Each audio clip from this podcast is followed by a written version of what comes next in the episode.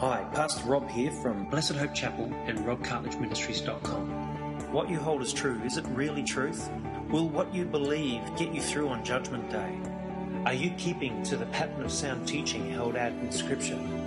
In this series, Truth, Judgment and Eternity, I intend to deliver messages that check the solidness of our Christian foundation so as to guard the good deposit that was entrusted to us as Christ's ambassadors on this earth.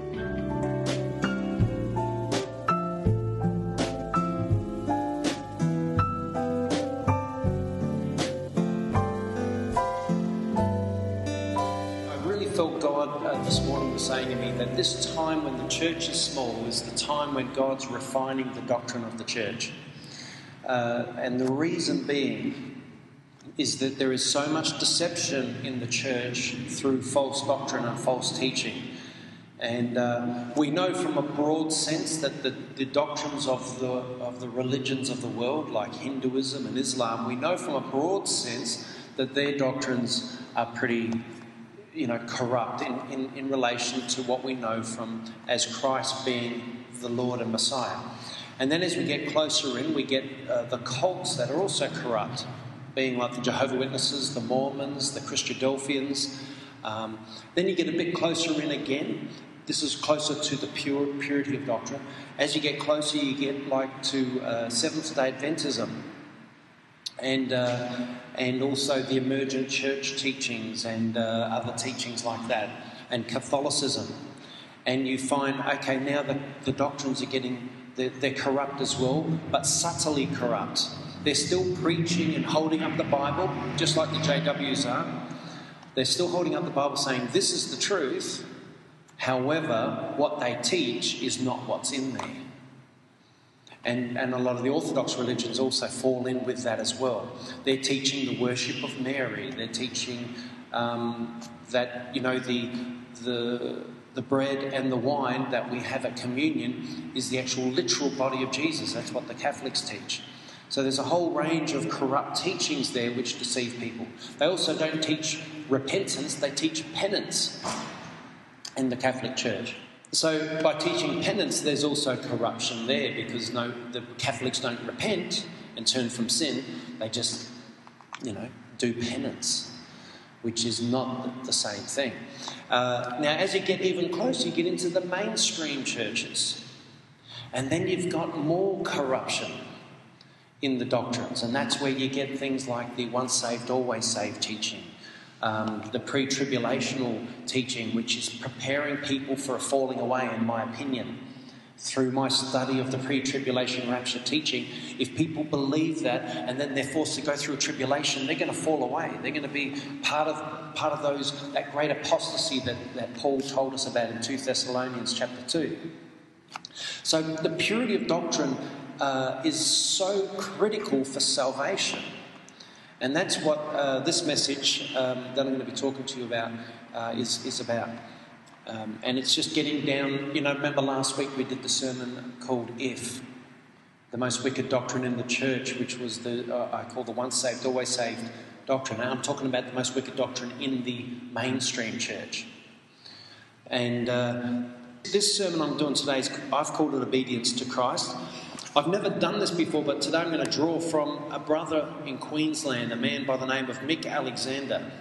Um, I'm a subscriber to his channel on YouTube. He's a great brother. He, uh, he and I, you know, talk via email once every few days. Oh, no, sorry, not once every few days. Once every uh, few months. And uh, he, he does some really good stuff. And uh, he did a sermon uh, or a message called Obedience. And I just really liked the way he put it. And so, for the first time, I'm actually going to use his message. I've added a couple of little things, not too much, but I'm going to just elaborate on his points because I found them quite interesting and, and a, different way of looking at this whole, uh, you know, what's required of a Christian once he's saved. You know what I'm talking about? It's sort of coming back to that once saved, always saved thing that I'm, I'm totally against. So, firstly, we're just going to look up two scriptures. If you can turn to 2 Corinthians 10:5, it says, We demolish, if we go back just a few words before verse 5, we demolish arguments and every pretension that sets itself up against the knowledge of God, And we take captive every thought, listen to this, to make it obedient to Christ.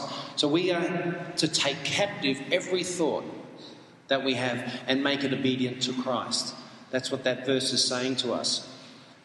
Now, that's easier said than done, amen? Isn't it easy to say, take captive every thought and make it obedient to Christ? Who knows that our thoughts go at a million miles an hour in our head continuously? Right? Yeah, exactly. That's how it feels like, doesn't it? It just goes on and on and on and on and on. Sometimes you can't even tell what you're thinking. Who's had that experience? What am I thinking right now? My brain's going in a million directions. Who knows when you start to pray that your thoughts go in a million directions the moment you start to pray? Right? Now we're supposed to take those thoughts and take them captive. That means, as disciplined as we can be in other areas of our life, like just say you're a, a, someone that trains and trains hard in the gym, and you discipline yourself and you train and you do it correctly, and you take your body captive and make it obedient to your will to, to make it strong. We're supposed to do that with our thoughts also. And it is tough. It is a real tough discipline. I think far tougher than disciplining the body is disciplining the mind. But that's what we're called to do in this. Now, 1 John, if we go to that, 1 John, 1 John 5, verse 2, and it says, everyone there, this is how we know that we love the children of God by loving God and carrying out his commands. What are we supposed to do? We're supposed to love God and carry out his commands. That means everything that he's commanded us to do, we are to carry out. And one of the things he said, I give you a new command love one another as I have loved you. We're supposed to love each other in that same light. Now, that's a command. Now, I should do a sermon called What Are the New Commands of the New Testament? Keep that in mind. Tell me what that title is again later, Matthew, so I can write it down because there's a lot of commands that we're commanded to do throughout the, the New Testament that we really don't follow up on and, and, and obey. Is obedience necessary for salvation or is it an option that we can take or leave? What he's saying, is it just put your hand up and say, I believe? Is that all that is that all that is required? Now, what happens in, in church is they get scriptures that say uh, I'm going to actually read it out, that all you need to do is believe. They forget all the other scriptures that relate to that. So, what Mick, um, Mick Alexander is talking about here, he's going to get us to understand that there are scriptures that say you must believe, but there are other scriptures also that tell us what we should be like to receive salvation. So, is obedience necessary for salvation, or is it an option that we can take or leave? Is it you, you just accept Jesus and that's it? You can go on in your old life? What exactly is required for us to be eternally saved? Some say that we don't need to be obedient, but only need to believe and just know that Jesus died for us. Because John 3.16, who knows John 3.16? Let's say it together. For God so loved the world that he gave his only begotten Son, that whoever believes in him shall not perish, but have eternal life or receive eternal life. So, for God so loved the world that he gave his one only Son, that whoever believes in him. So that's one scripture that just says the only condition in that passage is belief, isn't it? Let's apply this same logic because what Mick is saying here is that they use that scripture to say that's all that's necessary. It just says believe, so that's all that's necessary. But let's apply that same logic to three other verses that, uh, that speak of salvation and see the result.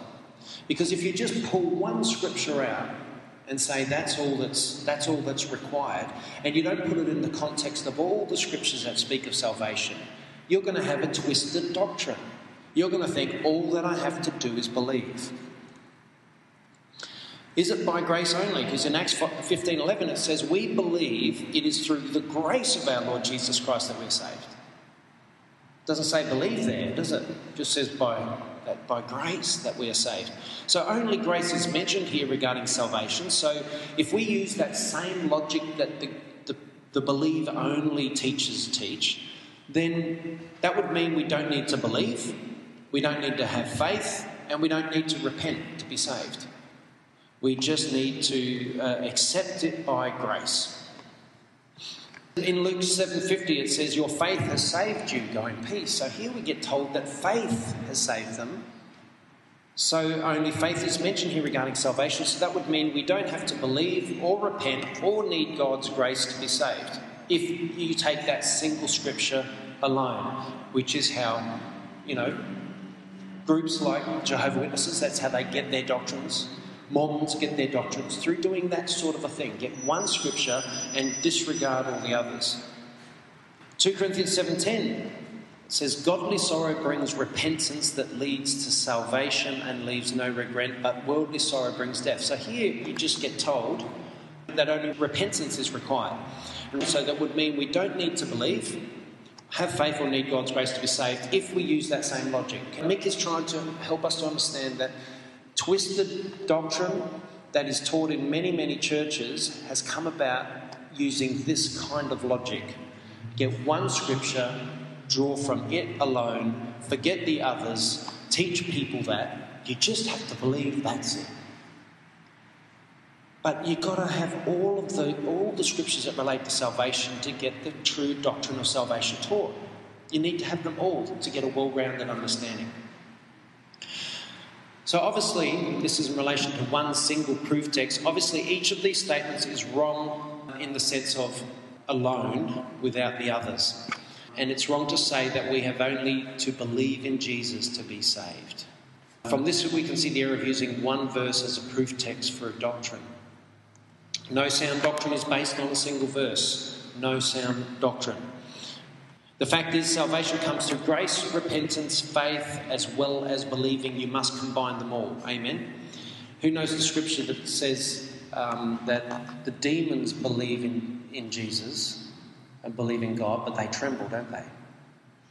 Right? So believe. You can believe in God, yet still not be saved. You can believe in Jesus yet still not be saved. We are saved by the grace of God when in faith, when by faith we repent of our sins and believe in Jesus. All four are essential for salvation. Amen? All four. Now, the following is a brief look at grace, faith, and repentance. So, firstly, grace is not a magic word through which we are forgiven no matter what. And this is the this is the problem today. We have these grace teachers. Who's who's watched some grace teachers? Yeah? Who can you name one? There he is, Joseph Prince. Is, is a guy that thinks it's all about grace. It's not about anything else that we can do, it's all about grace. It's got nothing to do with what we do, it's got to do with what he's done. He's, again, just taken the verses of in relation to grace and salvation, singled them out, and teaches nothing but that.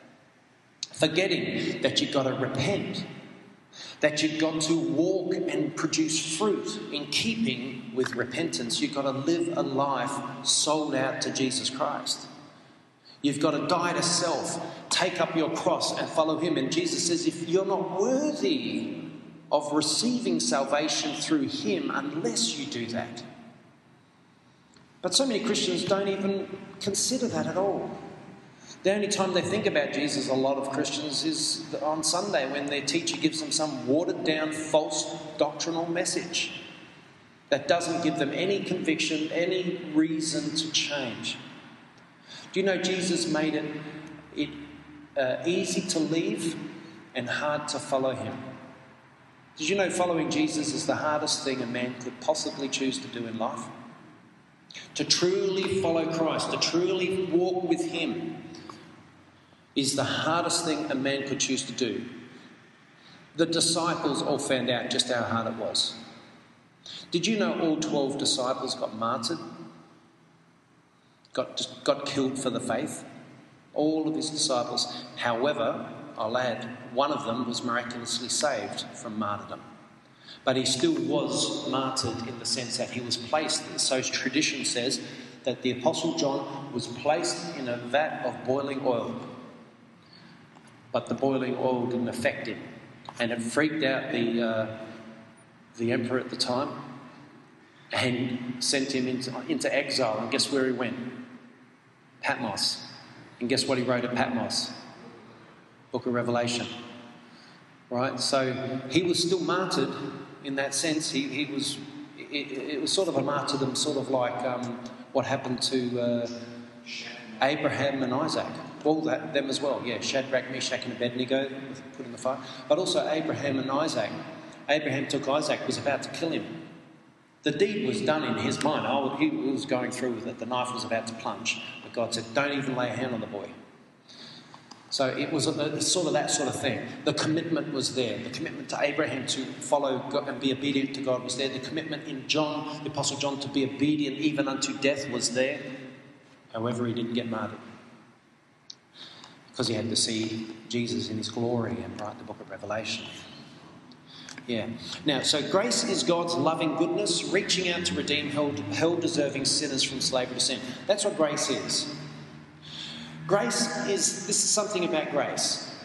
Grace doesn't teach us that we can do whatever we want and that, that forgiveness is unconditional to the point of you don't have to change, you don't have to, you can be a dirty, rotten scoundrel the rest of your life and you're still forgiven. That's not the type of unconditional grace that comes through Jesus Christ's blood. That's called abuse. That's abusing what Jesus, that's like re crucifying our Lord over and over again. What the grace is, is grace is something we have to stay under. We have to stay under, and the only way you stay under it is by rejecting all the sin in our life, rejecting those things that pull us away from faith in Christ, and, and, and pull us into the world. We have got to reject that stuff, and grace is we stay under grace. Amen.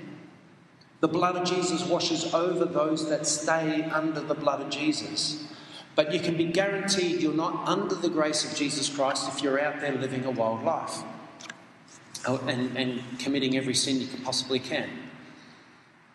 And, and that, this is according to Scripture, I know it's true. That's why I can say it so boldly and so confidently. We'll go a bit further. Through God's grace, we receive two things. First, we receive forgiveness for our past sins. 2 Peter 1 9 tells us that our past sins are forgiven, but nowhere does it state that our future sins are forgiven. Who's heard the teaching? Put up your hand if you've heard the teaching Jesus died for your sins, past, present, and future. Have you heard that? Biggest lie in the church. Biggest lie in the church. He forgives us for sins repented of. We must repent. We must repent. We can't assume without repentance that something that we're going to do that's really terrible has been forgiven already. Because that means that's giving, again, a free ticket. Go and do what you want. He, he's forgiven you for that bad stuff you're about to do. And you go, Really? Great. Get the cocaine going, boys. Let's get into it. You know what I mean? That's how they. You give someone a license, and that's what they do. You know, you get asked out on a pub crawl, and you're a Christian.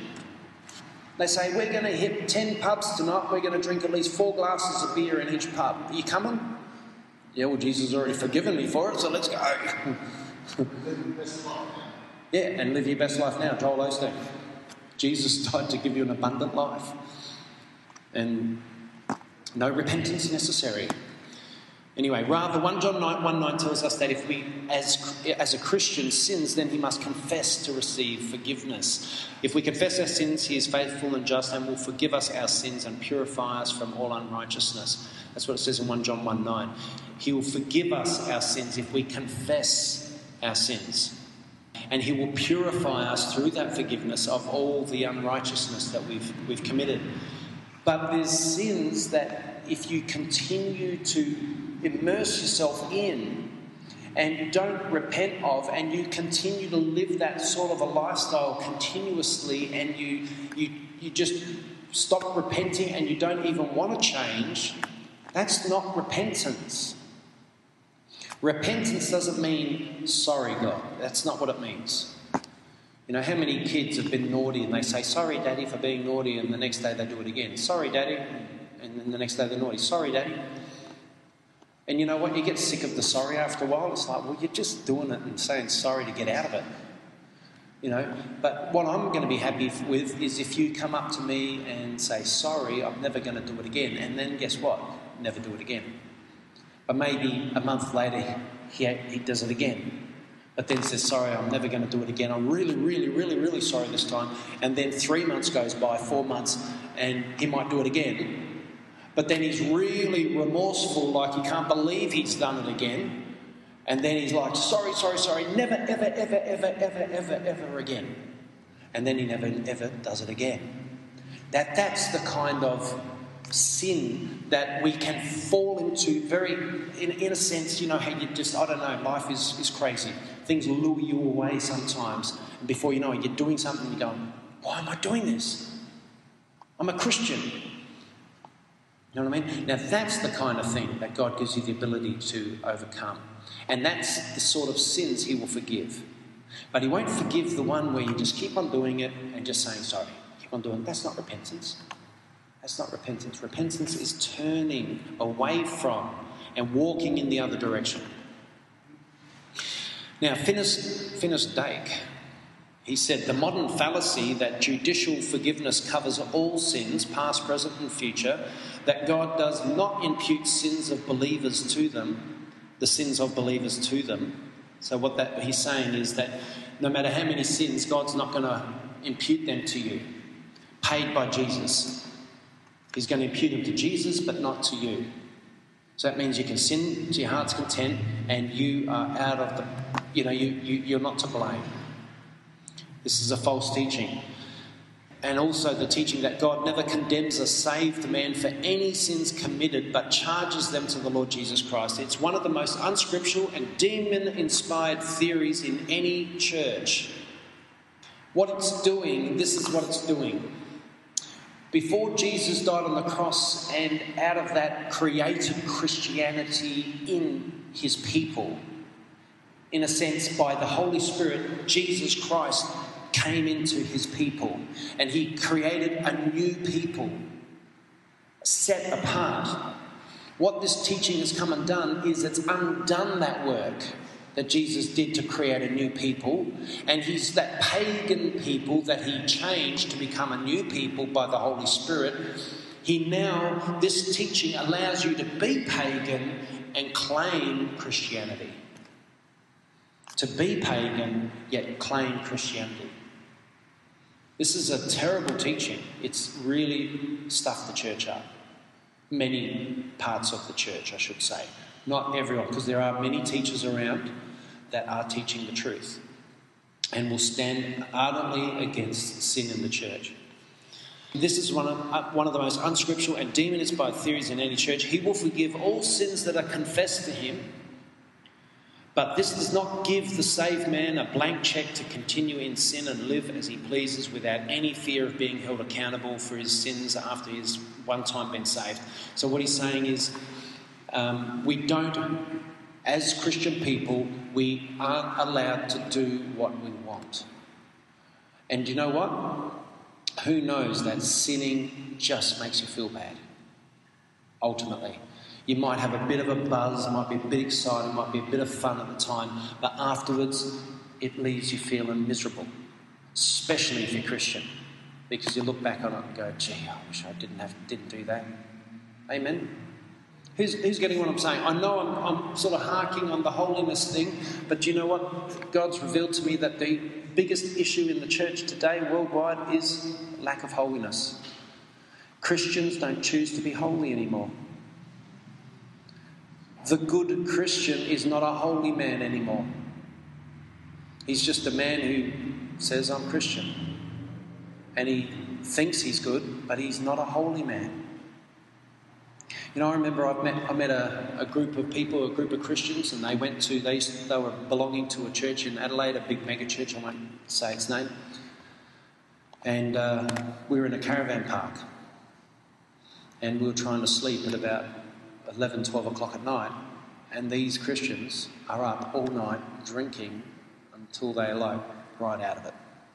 And uh, I was just thinking, man, where did they, as Christians, where did this teaching come from that gave them that ability to, to party harder than anyone else in this caravan park? You know what I mean? Well, wouldn't you party harder if you thought in your mind, I'm going to heaven and I can get drunk as a skunk as well and have a really good time? Let's party. Because I can, and that means I can party harder than you and you and you. Because you're going to hell. You're partying and going to hell, but I'm partying and going to heaven. It doesn't make sense, does it? It doesn't make sense. Yet this is what they get taught, and that's the way they end up living. And you know what? I used to be one of those Christians. I used to be one of those Christians. Yeah.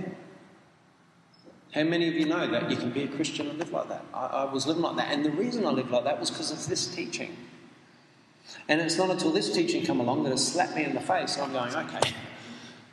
So I thought, oh, I've got to change. I've got to be holy. I can't drink until I get drunk. I can't, you know, take drugs. I can't do all the things that the world makes so much makes it sound like so much fun. So, grace. Second, we receive the Holy Spirit to guide us and to strengthen us to overcome future sin. So, that's what the Holy Spirit's for. He's the, when the Holy Spirit comes into a man, he will make a man holy. He will make him holy. He's not immediately holy, he's made holy. He's forgiven and considered holy and righteous. But all of those old behaviours are still in that man. So then it's a matter of being obedient to the Holy Spirit and changing and following the guidance of the Holy Spirit and letting Him make you holy. That's the, what the Holy Spirit's promised to do to us. 2 Peter 1 3 to 4 tells us that God's divine power, the Holy Spirit, gives us everything we need for life and godliness so that we can escape the corruption of sin in our lives. That's what the Holy Spirit will do to us. He will help us to escape sin to not live in sin, to not desire worldly things. He'll give us a passion to read the scriptures. He'll give us a passion to listen to these sort of sermons. He'll put it in our heart to be at church. He'll put it in our heart to pray. You know, and this is what you've got to ask yourself. And I'm starting to ask this a lot now. Are we filled with the Spirit? Do we have the Holy Spirit and are we being filled by the Holy Spirit daily? Because eh, the Holy Spirit will make you passionate about prayer. The Holy Spirit will make you passionate about Bible study.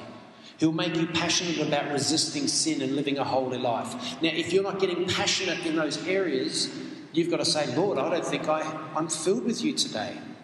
I don't think I have your Holy Spirit today. Who wakes up in the morning with a passion to read the scriptures? Anyone? Yeah? Good, good. Who wakes up with a passion to pray? You know, when I wake up, I'm, i wake up and in my mind, I'm laying there. In my mind, I'm, my first thing is Jesus. It's the first, he's the first one I think about at the moment I wake up. And from that moment forward, I'm just, I'm saying, Lord, just bless this day. Just be with me now, Lord. You know, so from the moment I wake, I'm, my mind goes into Jesus and I start to consider him and pray.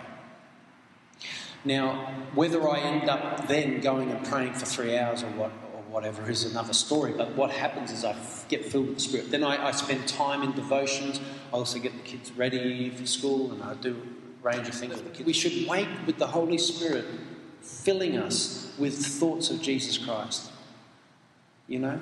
That should be our first concern. You think about when you get to heaven and you're in heaven for eternity, what is, what's going to fill your mind and consume your mind in heaven? Yeah, thoughts of Jesus Christ and of God the Father, who are one, but separate. Now, we, we have got to be living in heaven right now in a sense that the kingdom of God is within us, the Bible says. The kingdom of God is within us. So within you, You've got to carry the Holy Spirit. You've got to carry the Holy Spirit in your mind, in your heart, and He's got to be in you and with you. And so, the, the way you're going to live in eternity in heaven is how you've got to start living now. If you think, like I've heard people say, the best part of heaven is going to be worshipping God, is going to be lifting your arms up to God and praising Him with all your heart, that's going to be the best part of heaven. And you know why? Because we're going to be completely uncentered on ourselves and totally centered on God and Jesus and the Holy Spirit. And it's going to be the most magnificent thing that you could possibly do in heaven is just to worship God with Him there. It's going to be the most beautiful thing, and you will be doing it for weeks on end and not even know that you've, you've done it for that long. It'll seem like a passing moment. So, if that's what we're going to be doing in heaven, start worshipping with all your heart now. This is another thing to add to your prayer life is just stand up and start to worship God. Sing praises to Him. Sing some of the songs that we sing in church and sing them to Jesus. When you're driving along, sing praises to God. You know, start to be those worshippers. Remember, Jesus says, when He comes, will He find worshippers on the earth? Will He find true worshippers? Those that worship in spirit and truth, make sure you're that person. Make sure you're that person that Jesus is looking for when he returns. Because the ones that are like that are the ones that are going to go up to be with him in the clouds, it says. I'm not talking about what the timing of it right now, because uh, we've always been in reference to the timing. But one thing he's going to do is when he comes and those that are still alive will be raptured will be caught up by the angels and brought to be with him. So make sure you're one of those down on earth that is worshipping in spirit and truth with all your heart, because then he will go, There's one, pick him up. There's another one, pick him up. But if you're down here and you're involved in deep sin, and you're drunk and the Lord returns, filled with, with drugs, you know, living a, a, a life that you, you know Jesus would not approve of. And Jesus finds you like that, you're going to be discarded. You're going to be thrown out with the hypocrites, where there's going to be weeping and gnashing of teeth, the Bible says. So make sure you're living holy lives now. And you think of it from this perspective, we might not be here, say, when Jesus returns at the second coming. We could die before then, couldn't we? But make sure when you die that you're found to be in that place. That He finds you holy at death. Make sure He finds you in the Spirit, worshipping the Father in spirit and truth at death. Amen? Yeah? these are important words. These are important words because eternity is a long time to be lost. Eternity is so long to be discarded. And you know what? People know what it's like if they get a 10 year prison sentence. They go in there and they're in prison and they go, oh man, 10 years. At least they get out at 10 years. Do you know what I mean? There's a way out eventually. But when you go to hell, there is no exits, there's no way out. There's no court of appeal to say, Lord, Lord, Lord, you're wrong. You're wrong, Lord. You're wrong. I don't deserve to be here. Oh, I was a good Christian. There's no court of appeal. The judgment's been set. The day is finished. The judgment day is over. You are thrown out into the fire.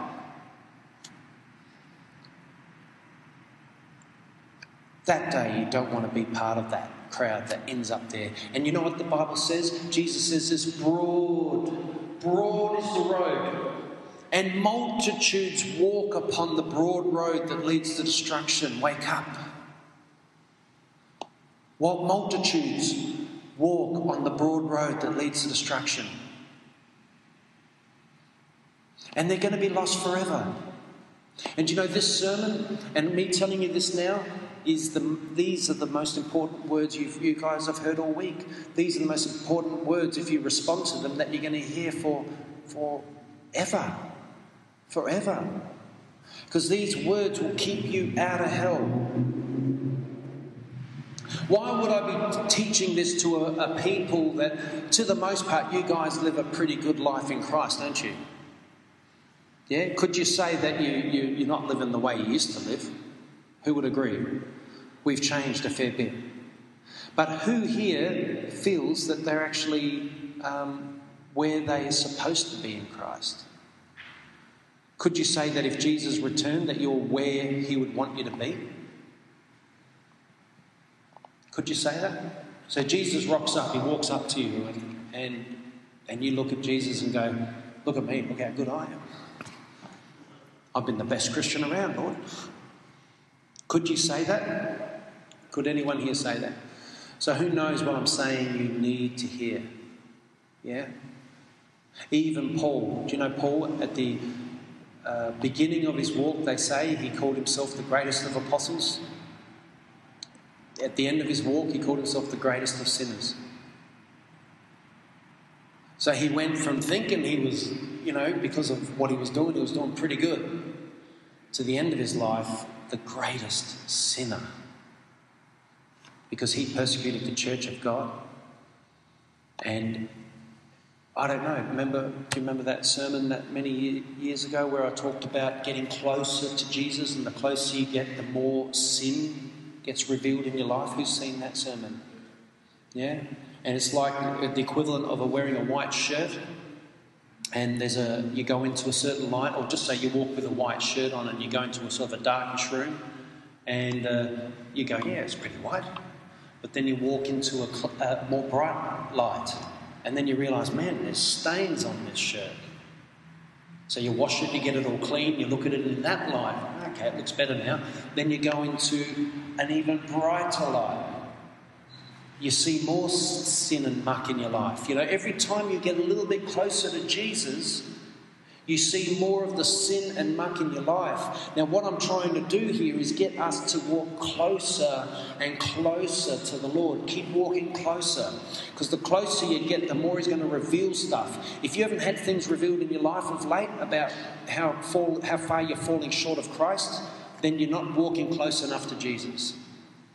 Because the closer you walk. Now, from the beginning of Paul's walk to the end of his life, he walked closer every day. So by the end of his life, he said, I'm the greatest of sinners. Not that he actually was the greatest of sinners. At that point in his life, he was probably the greatest saint that ever walked the earth. But in comparison to the Lord Jesus and what Jesus revealed in him, the things that he was getting dealt with, he felt like the most dirty, rotten sinner there was. And you know what? How often I feel like a dirty, rotten sinner. And it's not meaning, you know, that, that Christianity makes you feel low and makes you feel bad about yourself.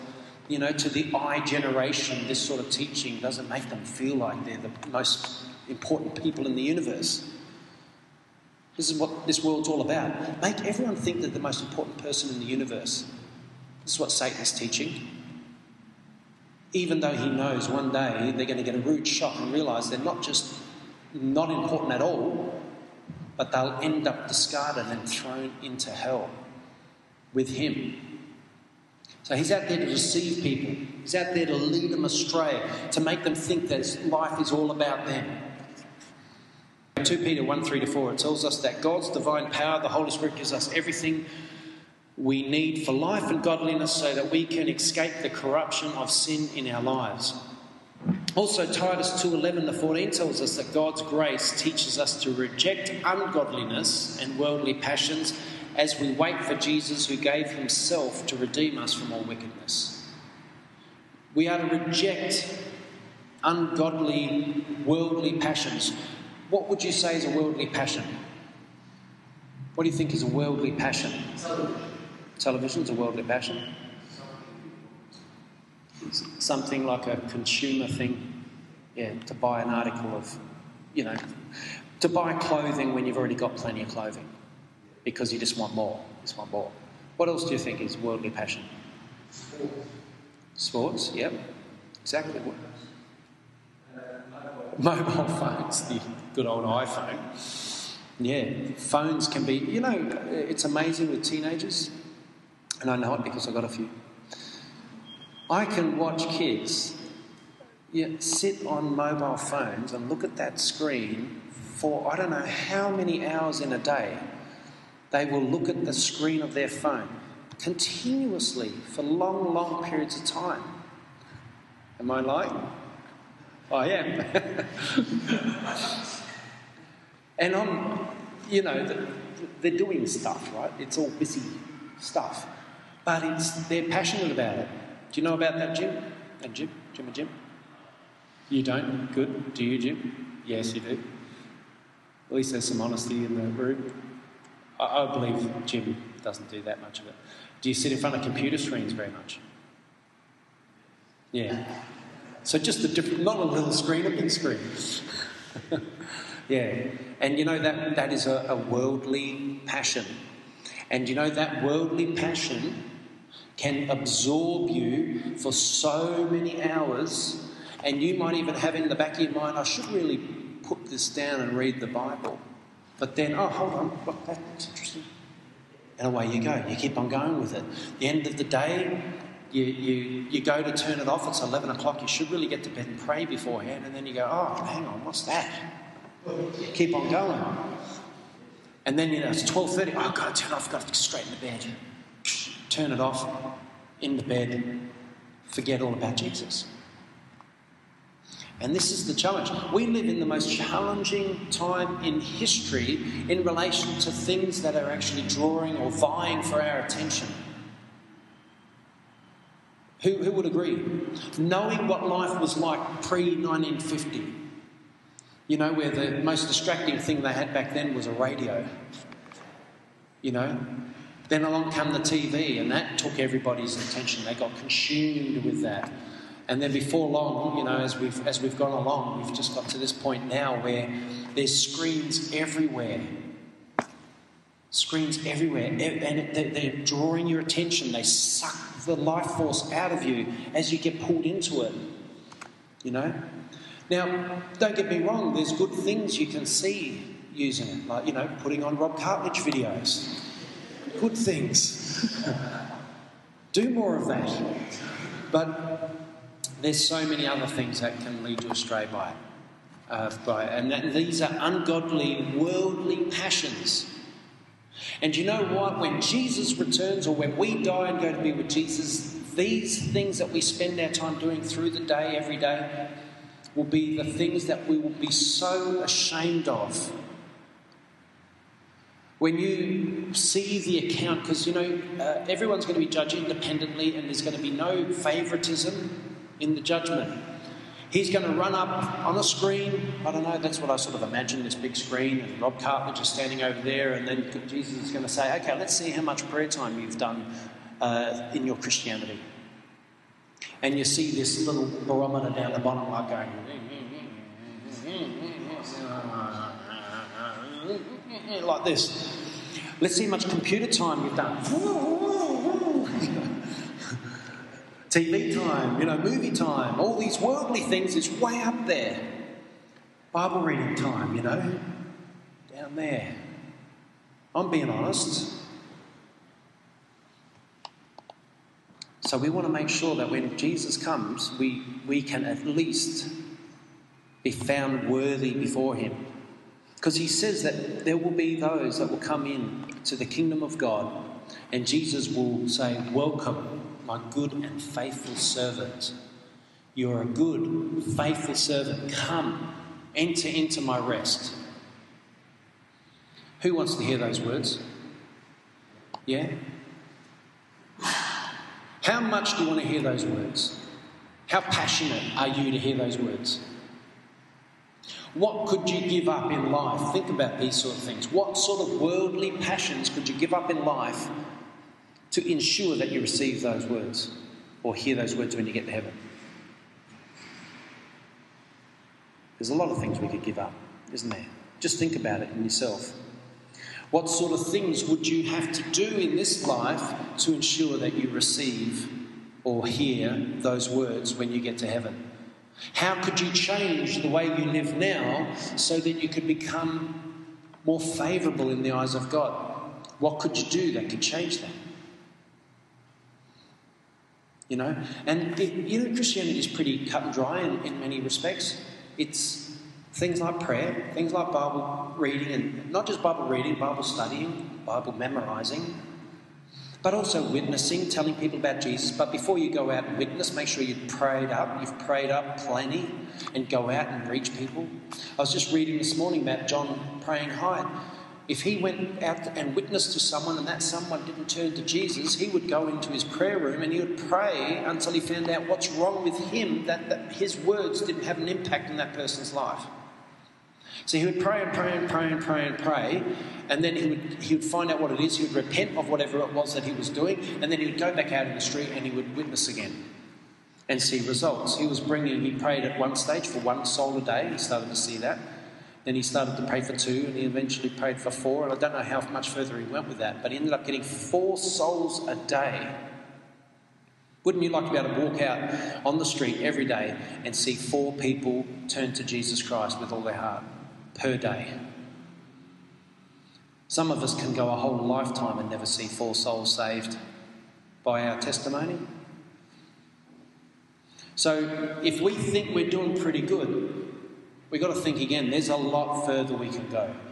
When you read the accounts of these great men of God that lived and gave their lives to Jesus Christ and lived wonderful lives, but they also had the most incredible experiences in God in the sense of things that they achieved for Jesus. When you read about that, you re- realize just how far away from those sorts of standards we are in our own Christian walk. And it just makes me, when I read that, it makes me want to try harder. You know, it makes me want to try harder to be a better Christian. You know, in the eyes of God. In the eyes of God. All right, let's pray. Thank you, God, for this. Uh, this time, this message, I pray, and I thank thank you, God, that uh, Mick gave me uh, some really good words here to use for this sermon. I just pray your Spirit be uh, upon all of us who have heard this message, all of us here in this room right now, and also those who uh, will, will hear it on the internet and are, are listening to it right now on YouTube. I pray that their lives will be blessed and transformed as they turn and give everything that's within them to Jesus Christ. And they start to resist worldly passions, resist ungodliness, and uh, start to walk after you in every single way. Help, help, help it to be the case with all of us, Lord, that when we wake up in the morning, that you are the first person in our thoughts that uh, thoughts of you consume us and prayers will go up from us the moment we open our eyes. Let this be the way we start every day. And may we continue through each day like that, Lord Jesus. I just pray your blessing over us this week. Bless everything that we do, everything that we say. And, uh, and bring us safely back together again next week where we can uh, hear your word again and be uh, built up and transformed by it. Uh, in the name of Jesus, we pray this. Amen.